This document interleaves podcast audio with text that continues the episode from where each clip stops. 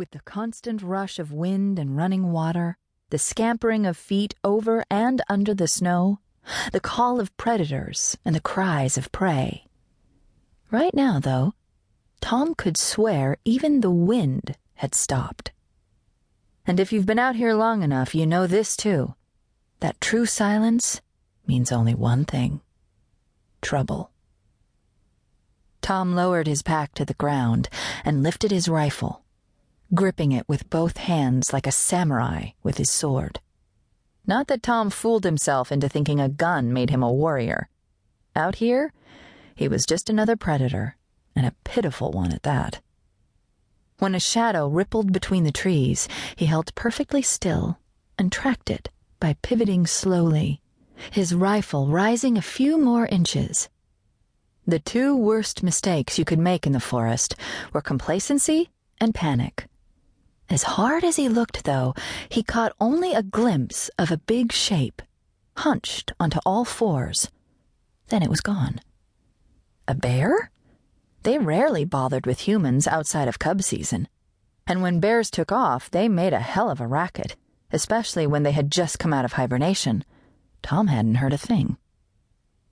The hair on his neck rose as old stories and legends crept through his mind. There were parts of this forest you couldn't pay some of the Inuit elders to hunt in. This was Aijarot territory, they'd say.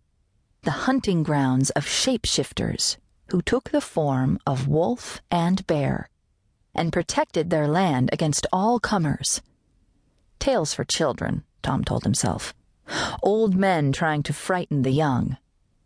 He took a step, his boots crunching in the snow. A shape moved in the trees, closer now, and Tom brought his rifle all the way to his shoulder, gloved finger to the trigger.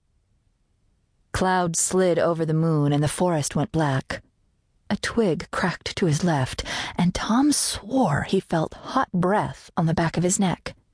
When he spun, nothing was there.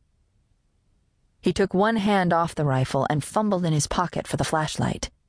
It caught in the folds, and when he wrenched, it flew out and sailed into the surrounding darkness. The brush crackled to his right now. He spun again, finger still on the trigger, and this time he saw a faint shape. He was about to fire when he thought of Danny Royce. Another trapper, Danny had been spooked by shadows in this same valley just last summer, and he'd fired his gun only to find that he'd shot some kid, a wild haired teen, probably a hiker or camper. Danny had buried the body, and no one ever found it. But Danny hadn't been the same since, not sleeping, drinking too much and talking too much, blabbing his story to Tom like a sinner at confession, swearing the boy's ghost was stalking him. Tom knew the only thing stalking Danny Royce was guilt. But still, the story kept him from pulling the trigger. The shape had vanished. Tom held his breath, scanning the woods for any change in the shadows. Then he saw it. At least twenty feet away now, a huge shape between two trees.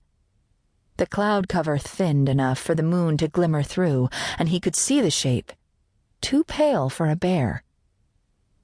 Tom hunkered down as slowly as he could, and with his free hand, he began feeling around for the flashlight. He allowed himself one glance at the ground and saw it there, dark against the snow. He scooped it up. His finger found the switch. The click sounded harsh against the silence. Nothing happened. He whacked the flashlight against his thigh and tried again. Nothing. Something landed on his back hitting him so hard that at first he thought he'd been shot. He lost his grip on the rifle. A blast of hot breath seared his neck, and a weight pinned him to the snow. As the thing flipped him over, the flashlight bounced off a tree and flicked on just when fangs tore into his throat. Tom caught a glimpse of light fur and glittering blue eyes, and his last thought was, That's not one of my wolves. Message You can't help someone who doesn't want to be helped.